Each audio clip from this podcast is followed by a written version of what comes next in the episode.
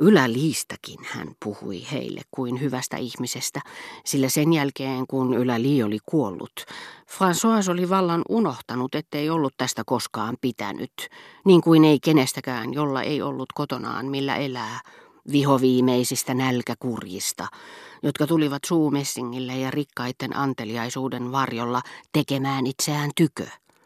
Hän ei enää kärsinyt siitä, että Ylä Li oli osannut niin taitavasti kerran viikossa keplotella tädiltäni almun.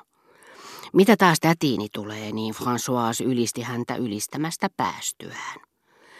Te olitte siellä Compreessa rouvan serkun palveluksessa, eikö totta? kysäisi palveluspoika. Niin aina Madame Octavin talossa. Siinä vasta hieno nainen, kuulkaa ja hurskas, jolla oli aina mistä ottaa ja parasta laatua. Se oli semmoinen rouva, joka ei säälinyt, ei metsäkanoja, ei fasaaneja, ei mitään. Sinne saatto mennä noin vaan viisi, kuusi ihmistä illalliselle, mutta lihaa riitti ja se oli priimatavaraa. Ja punaviinit oli ja valkoviinit ja kaikki muutkin tykötarpeet. François käytti verbiä sääliä samassa merkityksessä kuin la bruyère. Ja kaikki tapahtui aina rouvan kustannuksella, vaikka sukulaiset olisi viipyneet kuukausi kaupalla tai vuosikausia. Tähän huomautukseen ei kätkeytynyt mitään meitä halventavaa kustannuksella, tarkoitti vain kustannuksista vastaamista. Nälkäisenä sieltä ei lähtenyt kukaan. Kirkkoherrakin antoi ymmärtää monta kertaa, että rouvalla jos kellä oli toiveita päästä herran iloon. Rouva Raukka muista vieläkin, kuinka hän sanoi hentosella äänellään, François, minä en syö mitään, mutta ruoan on oltava yhtä hyvää kuin jos minäkin istuisin pöydän ääressä. Eihän se koskaan rouvaa varten ollut. Teidän olisi pitänyt olla katsomassa. Hän ei painanut sen enempää kuin kourallinen kirsikoita. Tyhjiin oli huvennut. Eikä hän halunnut mennä lääkäriin, ei ottanut minun varoituksiani kuuleviin korviinsa. Siinä talossa ei kyllä mitään olisi hätiköimällä syöty, ja palvelusväen piti saaman hyvää ruokaa. Täällä taas tänäkin aamuna oli semmoinen hoppu, ettei palaa ehtinyt suuhunsa panna. Aina ollaan niin kuin olisi tuli hännän alla. Häntä harmitti ennen kaikkea isäni tapa syödä paahtoleipää. Hän oli varma siitä, että se oli pelkkää konstailua, jonka perimmäisenä tarkoituksena oli vain juoksuttaa häntä. Täytyy sanoa, etten ole ikinä mitään tämmöistä nähnyt, vakuutti palveluspoika. Hän sanoi sen ikään kuin olisi kaiken nähnyt, kaiken kokenut, ikään kuin hänessä tuhansien vuosien viisaus yltäisi kaikkiin maihin ja niiden tapoihin, joiden joukossa ei näkynyt tapaa syödä paahtoleipää. Niin aina, mukisi kamaripalvelija, mutta kohta voi tulla toinen ääni kelloon. Työläiset rupeavat nimittäin lakkoon Kanadassa, ja ministeri sanoi herralle toissa iltana, että oli saanut siitä hyvästä 200 frangia. Kamaripalvelija ei suinkaan ministeriä soimannut, mikä ei johtunut siitä, että hän olisi itsekin ollut epärehellinen. Hän vain piti kaikkia poliitikkoja epärehellisinä ja lahjusten ottamista pienempänä pahana kuin varastamista. Hänen mieleensä ei ensinkään tullut epäillä, oliko hän kuullut oikein nämä historialliset sanat, eikä häntä hätkähdyttänyt se uskomattomalta tuntuva seikka, että syyllinen itse olisi sanonut ne isälleni tämän silti heittämättä häntä ulos. Mutta Combrelainen filosofia sai aikaan sen, ettei François alkuunkaan uskonut Kanadan lakkojen seurausten ulottuvan paahtoleivän käyttöön. Niin kauan kuin maailma pystyssä pysyy, hän sanoi, siinä riittää isäntiä juoksuttamaan meitä ja palvelijoita heidän hullummaisia käskyjään täyttämään.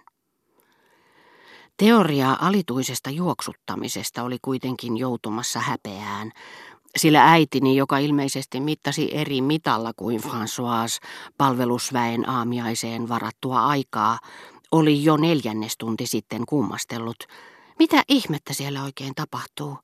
He ovat istuneet pöydässä jo yli kaksi tuntia. Ja hän painoi ujosti pari-kolme kertaa soittokellon nappia. François, hänen palveluspoikansa ja kamaripalvelija, eivät kuulleet näitä soittoja kutsuna, eikä heidän mieleensäkään olisi tullut lähteä liikkeelle, mutta ne kajahtivat sentään heidän korvissaan kuin soittimiaan virittävän orkesterin ensisoinnut, juuri ennen konsertin alkamista, kun väliaikaa on enää jäljellä vain muutama minuutti. Kun soitot sitten toistuivat ja kerta kerralta yhä pitempään ja painokkaammin, palvelijat rupesivat kiinnittämään niihin huomiota.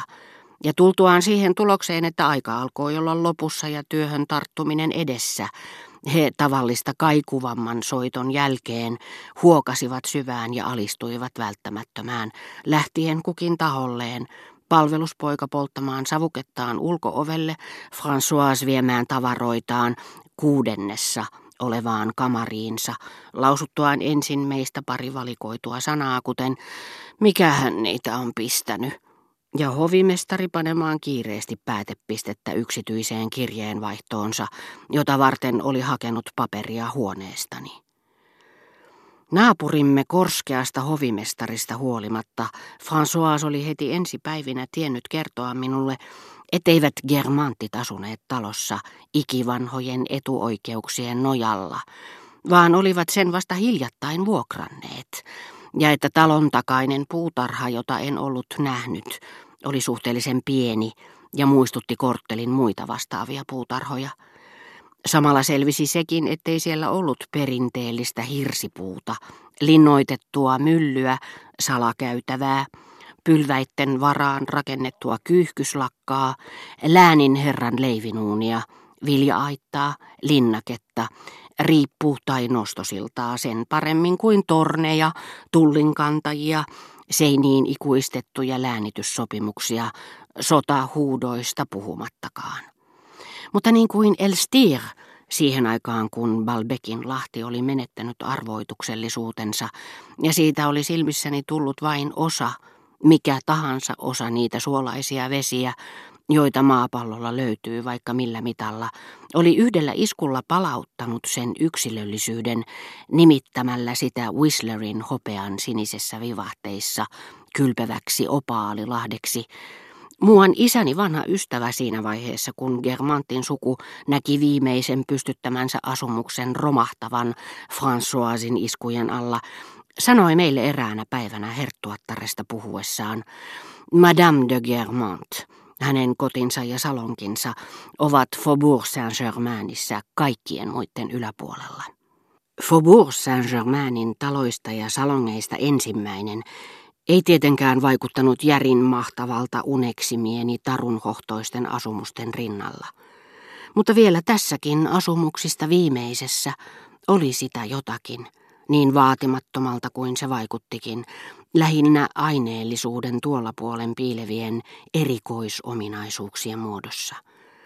Ja minusta tuntui kaksin verroin tähdellisemmältä etsiä herttuattaren nimen salaisuutta hänen salongistaan ja ystävistään, kun en sitä hänestä itsestään löytänyt, nähdessäni hänen lähtevän kaupungille joko aamulla jalan tai iltapäivällä vaunuissaan.